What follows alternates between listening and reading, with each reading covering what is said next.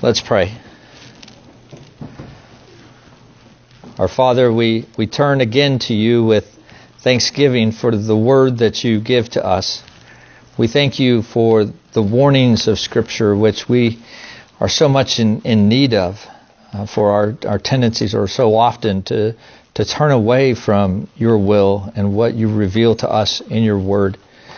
And, and, and also as a result of, of the struggle that we have with the flesh. But we thank you for the encouragements. We thank you also for those passages that, that stir us up to help us to realize not only our shortcomings and our sin and our failures, and, and but also, Lord, the, the work and the power of your Holy Spirit in us and the work that you are doing. And so please, Lord, we pray this morning that you would you would speak to us through your word. Um, God, that you would help us to have ears to hear. Uh, we thank you, Lord, and pray this in your name. Amen. In many ways, as uh, we've been in the book of Hebrews, and we see that it is actually a sermon that's it's written to a group of, of Jewish believers, we see that it really is a sermon to encourage and to exhort struggling Christians. Has anybody in here ever uh, ever struggled in their faith or had difficulties? Yeah, we all have at one point or another. And as we come to our text today, we see that the writer of Hebrews opens with these words in chapter 2 verse 1.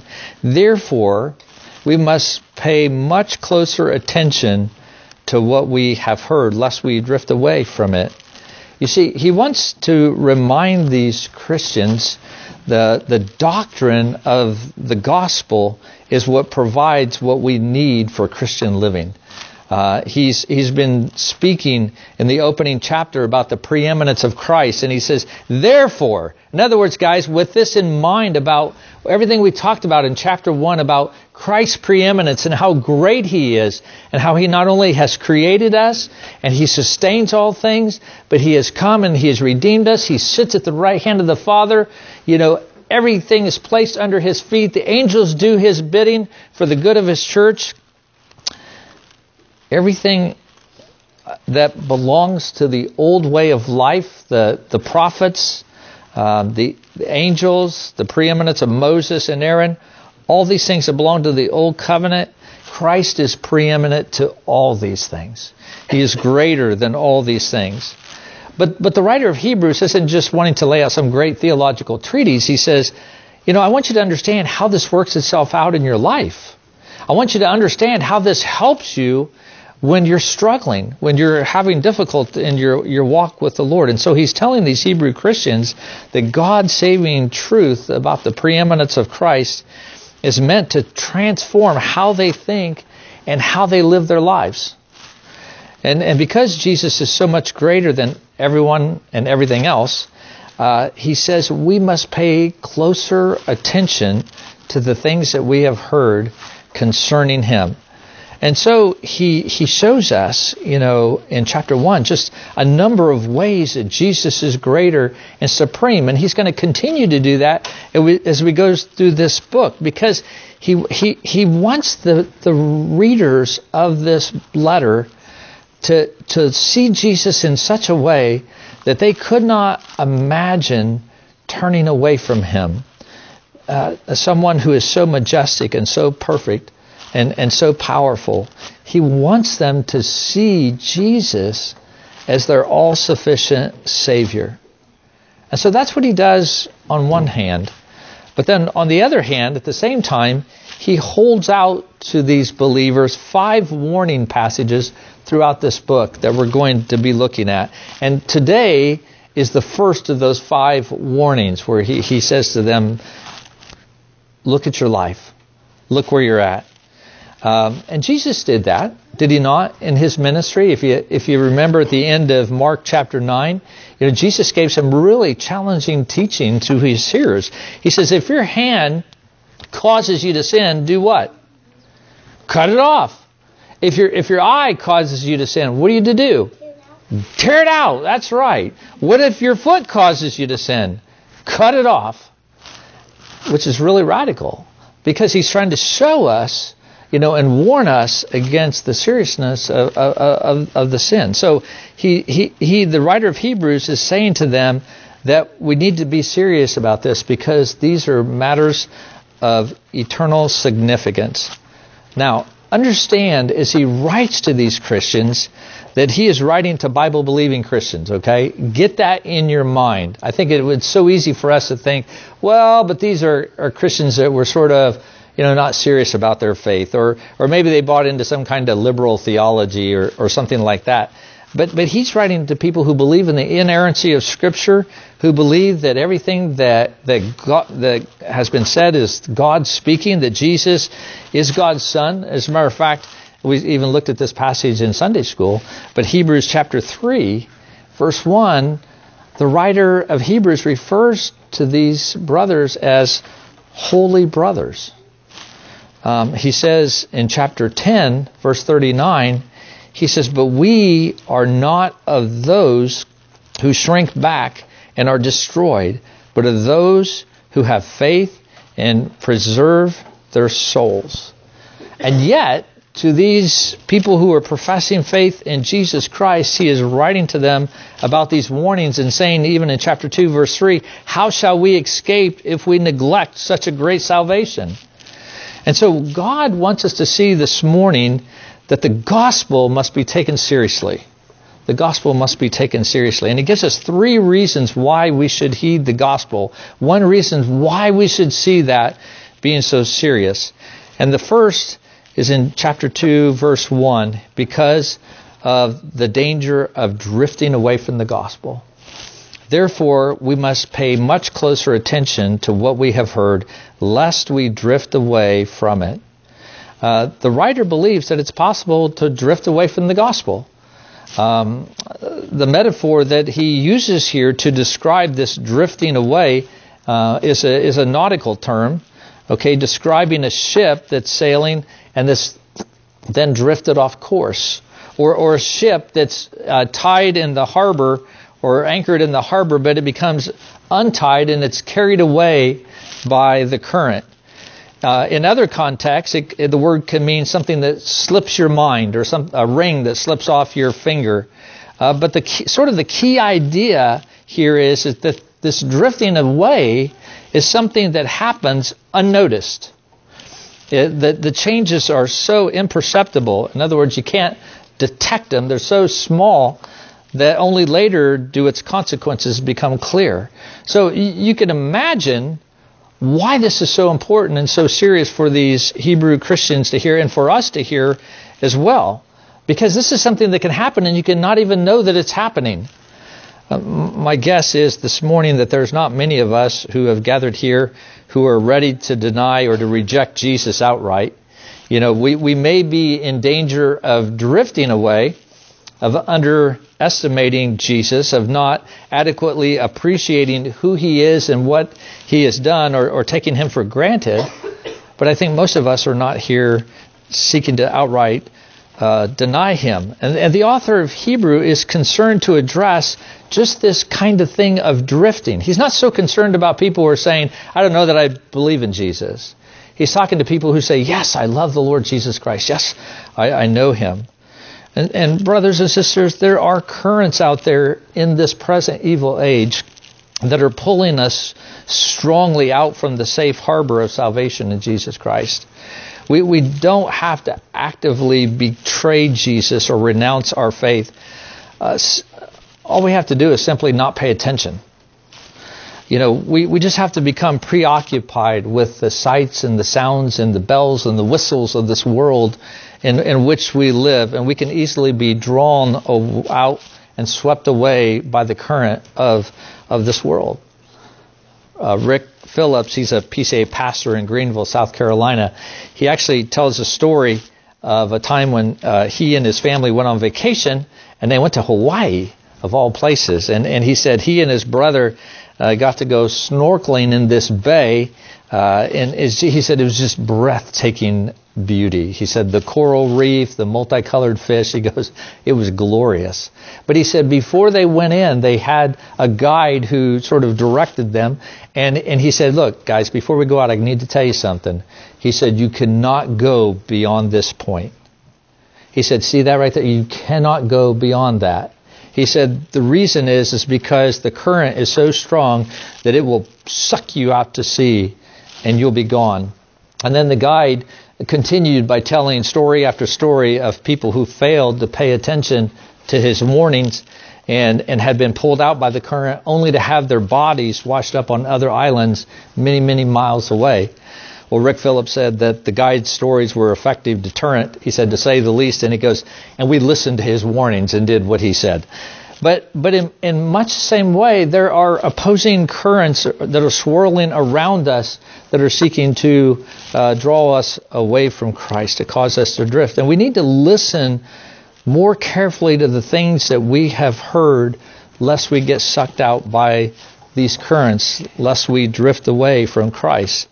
Um, we are surrounded by thoughts and, and ideas that are simply uh, not just wishing to drift you away from Christ, but to drown you.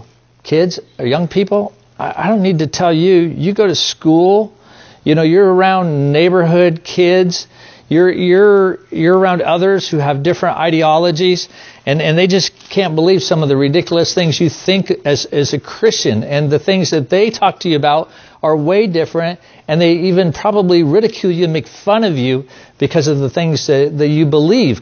And you're, you're constantly tempted maybe to, to want to fit in with them and, and to, to not seem so different from them. And so it, it, it's just easy to, to maybe not uh, to downplay the things you believe. But you know that's not true just of kids. That's true of adults at, at our work, uh, as we're talking to our neighbors, as we're talking to our unsaved family, uh, there's there's that there's that temptation. You see, Satan's goal is not simply to distance us from our Savior, but but to drown us. And and later on, I think it's it's really interesting that in the book of Hebrews, chapter ten or chapter six, verse nineteen, it talks about how Jesus is the anchor of the soul because the writer of Hebrews understands that temptation for, for us to drift. It could be out of carelessness, it could be out of persecution. Uh, Satan will do all he can to just distance us from Jesus, but just a little bit. Just a little bit. That's the way that Satan works. He doesn't seek to destroy your faith all at once. He just wants to pull you away just a little bit. And if he can pull you away just a little bit, then it's easier the next time he comes to you to pull you a little bit further and a little bit further. Uh, do you realize that if, if you don't pay attention to your spiritual condition, it, it will deteriorate on its own? Uh, do you realize, given the corrupt nature of this world and, and of our hearts, that you naturally can become dull and then deadened spiritually, steadily believing the lies of this age? I mean, that can be true from, from all of us. Now, some people may be listening to me and you may be just frustrated and you may be saying, now wait a minute, Pastor Rick, doesn't the Bible teach eternal security of all true believers in Jesus Christ? I mean, Jesus said, I, I give them eternal life and they will never perish and no one will snatch them out of my hand. And I would say, Amen. Amen, brother. Amen, sister. That is so true. But it, it's equally true that not all who profess faith are true believers and that there are those who do drift away. I mean, Judas Iscariot is a great example. He walked with Jesus for three years. All the other disciples, we get no sense from any of the Gospels that any of the other disciples suspected that he was not a believer. another case in point uh, that is maybe not as well known is Demas. Okay, uh, he was a co-worker of the Apostle Paul. At the end of the book of Colossians and the book of Philemon, Paul lists Demas as a close companion and worker in the gospel of Jesus Christ. And then by 2 Timothy, by the towards the end of Paul's life, Paul sadly writes this. He goes, For Demas, in love with this present world, has deserted me and gone to Thessalonica. He's walked away from the faith. And so here are cases of a, of a disciple of Christ and a co-laborer of the Apostle Paul who abandoned the faith. If, if they can fall away, are we not in danger of that as well? It is true that we are secure through faith in Jesus Christ. I, I please don't don't hear me say otherwise. But like a good tree, true faith is revealed by its fruit.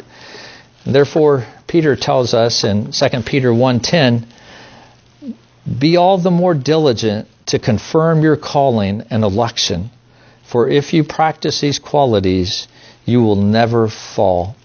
Or Paul's words in, in 2 Corinthians 13:5. 2 Corinthians 13:5. Examine yourselves, writes Paul, to see whether you are in the faith. Test yourselves. Or do you not realize this about yourselves, that Jesus Christ is in you, unless indeed you fail to meet the test? We must persevere and use the resources that God has given us to bear fruit and not to drift away. So, so what is sort of the antidote to this not drifting away? Well, he says in verse 1, we must pay much closer attention to what we've heard. Here again, he's using a nautical metaphor uh, when he says pay much closer attention. It's the idea of holding the course. It's like being on a ship and holding the wheel of that ship to make sure that you stay on course. It is the, also the idea of securing the anchor. So, so how do we keep from drifting away from Christ by anchoring ourselves to Him? Uh, the way we do this is by paying much closer attention to what we have heard, not not not not just being satisfied with the milk of the word, uh, but desiring the meat. Not not to simply be satisfied to know that Jesus died for my sin and so I'm going to heaven and, and that's it, but to understand the, the depth of our salvation and, and its realities and how those affect our lives. I, I think sometimes when we think of the gospel, we so focus upon justification of how we are made right with God that we're satisfied with that and we think we're good.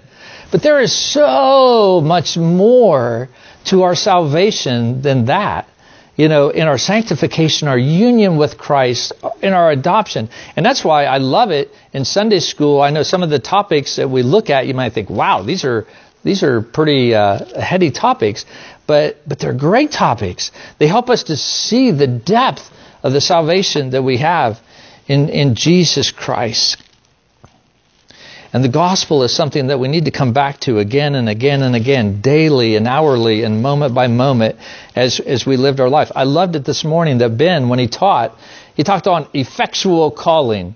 Now, if that's a heady topic, there's, that's a heady topic, okay? But at the end, I appreciated the fact he says, but how does that affect our living? How does that inform the way that we live our lives as Christians? And that's exactly where those things ought to lead.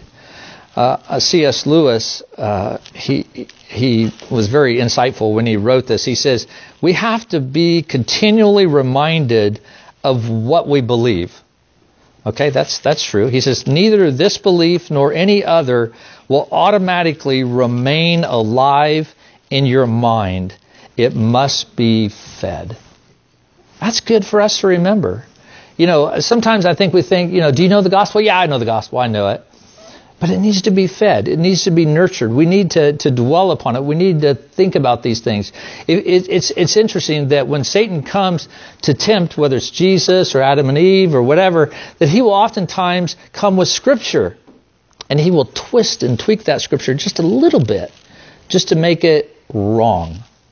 Okay? And if you don't know the Word of God, if you don't understand the salvation that you have in Jesus Christ, if you've not paid attention to these things, it's very easy to be deceived um, because he is very much the deceiver. And so he goes on to say that, that most people, this is C.S. Lewis, he says that most people who turn away from the faith are probably not persuaded by reason to leave the faith, but instead they just sort of drift away. And so spiritual drifting happens on its own without much effort on our part. But to stay on course, that requires diligence. Uh, interestingly enough, the New Testament describes the Christian faith as a fight. It's, it's a race. It's a field in which a farmer labors. In other words, it requires focus, it requires attention, it, uh, it, it, it, takes an exerting of, of energy. And that's why Paul uses words like, I press on, I follow after, I strive, I fight for. Now, don't get me wrong, I'm not saying that this is a work salvation where you got to do all these things in order to earn God's salvation, but this is part of the salvation that we receive. That, that, the, that the life that we live, we live by the power of the Holy Spirit that works in us. But that Spirit doesn't just automatically happen. We look to Him, we pray to Him, we diligently seek Him, we say, Lord, I need you. And that's why Paul will talk about how he's discipling within the church. And in Colossians 1, he says, And I do so with all His might that works within me. In other words, he doesn't do it in his own strength. He doesn't go through all those trials. He doesn't go through all those shipwrecks and beatings. And he doesn't, course, uh, undergo all those things on his own strength. He does so, does so by the power of the Holy Spirit that works in him.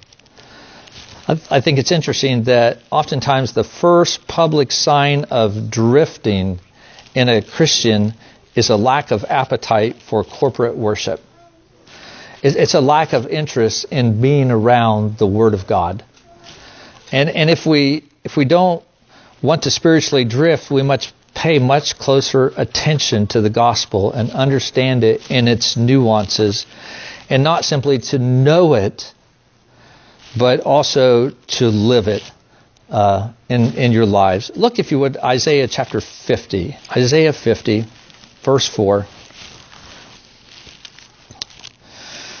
Isaiah the prophet says, The Lord God has given me the tongue of those who are taught, that I may know how to sustain with the word him who's weary. So the Lord had given him that ability uh, to, to speak as one who is taught that he may sustain others by that word. But then he goes on, he says, Morning by morning he awakens. He awakens my ear to hear as those who have been taught. And that's that's the posture I'm talking about. That's that's that idea of paying attention that morning by morning we awaken and we hear as those who are being taught through the Word of God by His Holy Spirit to, to know who He is. And so we need to be aware of the danger of drifting and understand that none of us are um, beyond this. You know, we could very easily, I think, fall into that trap, like with Rick Phillips, where you could say, well, okay, yeah, I know for most swimmers, they can't go beyond this point, but I'm a very strong swimmer. I actually, I was a captain of the swim team, and so I'm sure I could handle a little current. And we can easily think, you know, it, it's it's not that big a deal. There, there's a danger, especially I think as you get older, to think that this could never happen to me. And you know, you might think, oh, I have a pretty consistent quiet time every day. I, I read theology books. I, I listen to podcasts, Christian podcasts. I'm pretty good about finding false teaching when I get on Facebook, and and and I I can sort of help set people right, you know, in their thinking. But the danger is is that Satan uses that complacency uh, against us, so that we don't see the drift that happens in our life, and and he uses our pride thinking that we're better than we really are, and not realizing that as we're studying God's Word and as we're reading all this theology, that it's not really drawing us closer to Jesus Christ, but really what it's doing is, is it's puffing up our egos. It's, it's puffing up our heads. It's making us feel that we're more important than we really are. And so we need to ask ourselves, are we paying much closer attention? Are, are we people who are listening? Do we have ears to hear? Do we come to God's Word, whether that be in public worship, whether that be in our private worship or family worship? Do we come with an expectation to hear what the Lord has to say to us through His Word? And do we have hearts to receive that and an honesty to, to confess our sins before the Lord? To, do we come to Him uh, understanding that we need the Word to, to minister to our needy souls, to sustain us and to build us up, and to send us away rejoicing that our hope is in Him. So that's the first reason why we need to take the gospel seriously. I'll just set your minds at ease. The other two points are much smaller, okay? But but he continues on and he says we also though uh, God wants us to see that the gospel it needs to be taken seriously because there's a greater punishment for rejecting the gospel. Look at verses 2 and 3.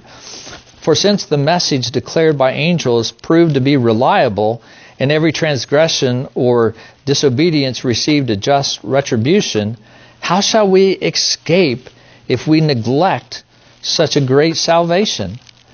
You know, he's referring here to the law of God declared by the angels through Moses to the people. And, and he says if the law is given by angels warrants a just retribution for disobedience, how much more does such a great salvation warrant retribution? You see, there, there, he's sort of going from an argument of the lesser to the greater. You know, the Old Covenant had to be taken seriously, even though it is subordinate to the New Testament. Now, if the disobedience of God's people in the Old Testament resulted in God justly judging them for their sins, which we could think of many examples.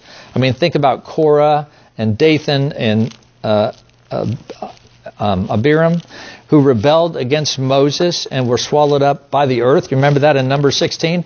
Or maybe Aaron's sons, Nadab and Abihu, who were consumed by fire because they used unauthorized fire in Leviticus chapter 10. Or, or even just take the whole Nathan, nation of Israel, uh, this one generation of Israelites who did not believe God's word and his promise is that he could bring them into the promised land and he could deliver their enemies to them. And as a result, they were made to wander for 40 years in the wilderness and die. And these are just a couple of examples just from the Exodus. I mean, if we went through the entire Old Testament, we would find example after example after example. And if the disobedience of God's people in the Old Testament resulted in God justly judging them for their sins, then what will happen if you reject the way of salvation that Jesus has provided for you. How much greater of a, a travesty is that?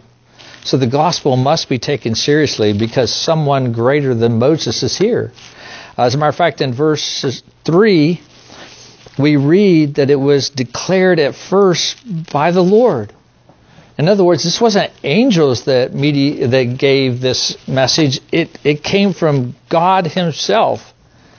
And when we sin under the new covenant, we expose ourselves to greater condemnation. I think that oftentimes is lost in our culture today, because uh, people just almost take uh, Christ's salvation almost flippantly. You know, oh, it's of grace. It's okay. Jesus will forgive me. You know, I could do that. All I got to do is just ask for forgiveness, just put a little stamp on it, and I'm good. And and and they come to God in that way. But you know, we'll talk more about this when we come to the end of chapter 10. But you know, if you think about Hebrews chapter 10, uh, at the end we we read of people who belong visibly to the new covenant church, and they were baptized in faith in in Jesus Christ. And yet, the writer of Hebrews says that they trample the blood of Christ underfoot. They trample the blood of Christ underfoot. Hebrews 10, verse 29. And so he said, even to the point that there is no more sacrifice for their sins in Hebrews 10, 26. And he's talking about people who are professing faith in Jesus Christ. And so it is a serious thing if we do not heed the great salvation that we have. He said, you know, I think I think we need to understand that salvation of God under the new covenant is qualitatively different, but it's not substantially different from salvation under the old covenant. There's not like two kinds of ways of getting saved. There's an Old Testament way and there's a New Testament way. And the reason I say that is because there's only one God. There's only one plan of salvation. He doesn't change his mind. So what's different is not the salvation itself, but hear me, it's not the salvation itself, but the fullness of the truth that has been unveiled in the Lord Jesus Christ. We see that salvation more clearly and we understand that it's through Christ. So if we sin under this new covenant, if we neglect such a great salvation, if we think that Jesus is not enough to save us, and and and we neglect that salvation that God has provided in His Son, how shall we escape just retribution. There is no salvation. There is no uh, sacrifice for sin that is left for us. And so the gospel must be taken seriously because someone greater than Moses is here.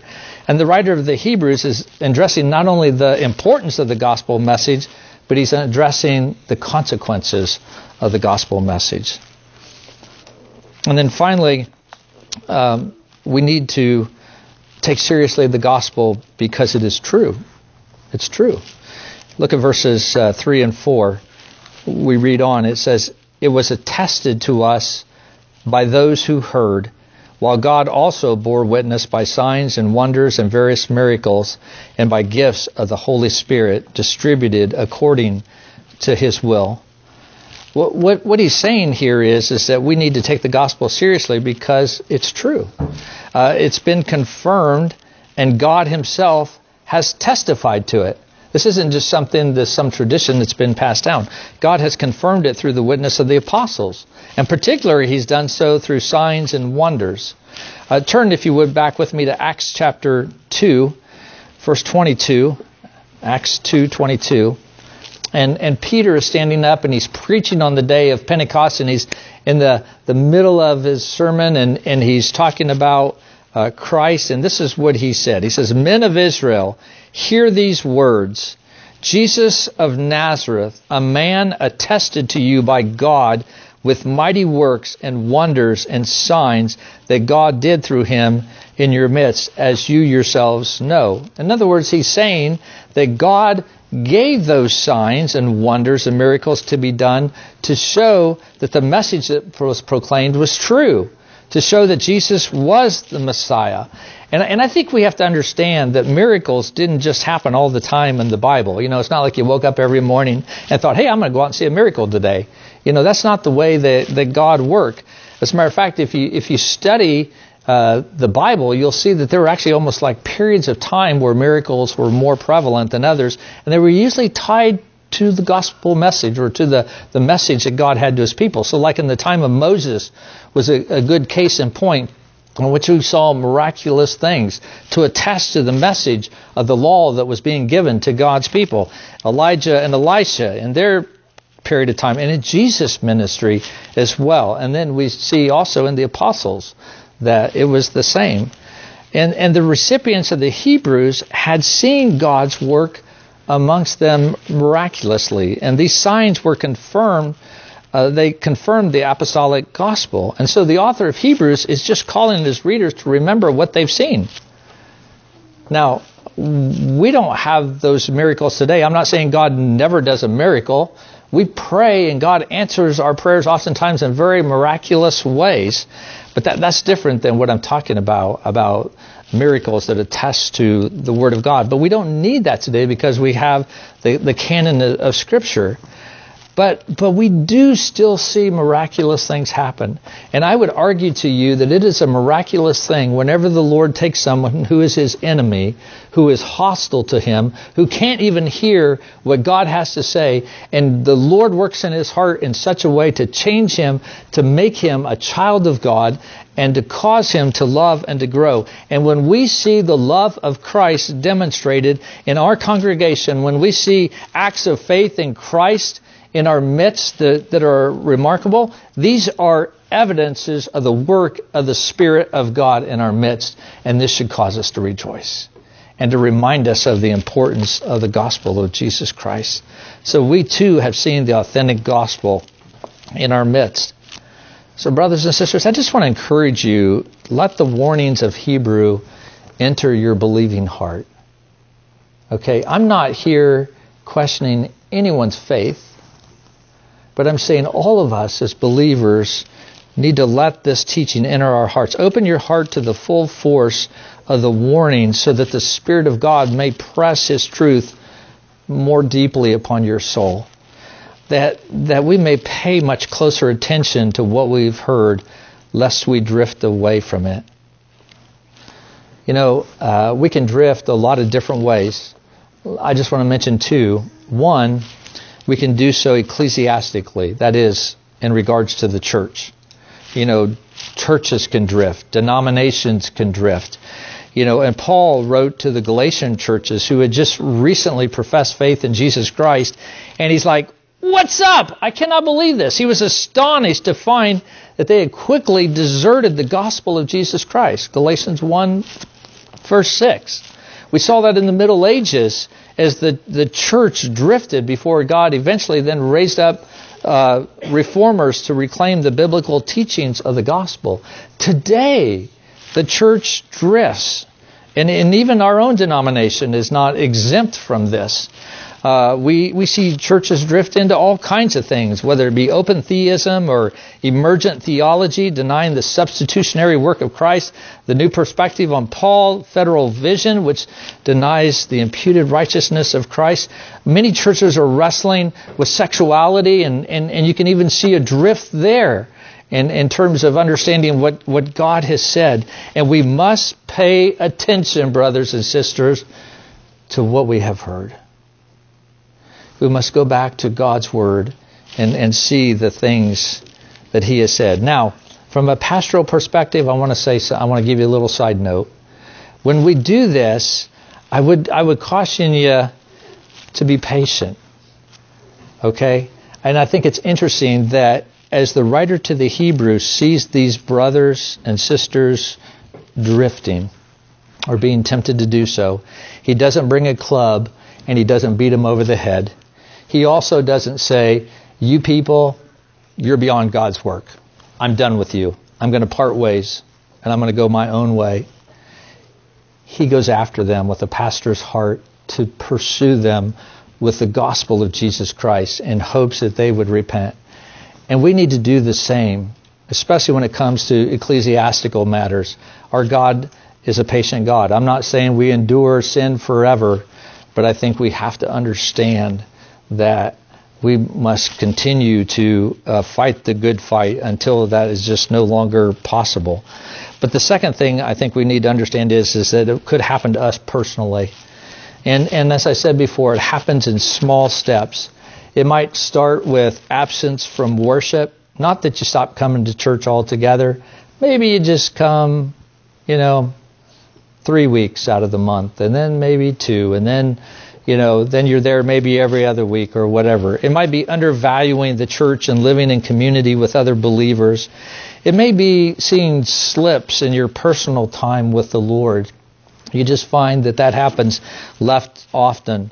Maybe it's things like other priorities become more important than than Christ. And and you, you, you hear yourself saying, Well, but but I have to do this, but I have to do that. And those are things that are things that actually are allowing distance between you and Jesus. And, and you might even feel like you're a victim, like there's nothing you could do about it. These kind of things could be just small steps. It could be attitudes of becoming critical of God's people. Um, there's just so many different ways uh, that He does. But, but He brings us today to warn us and say, How shall we escape if we neglect such a great salvation? But as we do so, let us remember that our salvation is great. It is great. And so as we pay attention to that, as we rely upon the Holy Spirit, the work of the Son, and the work of the Father in our lives, God holds us fast, and there is none that can snatch us from His hands. Amen? Let's bow our heads if we could.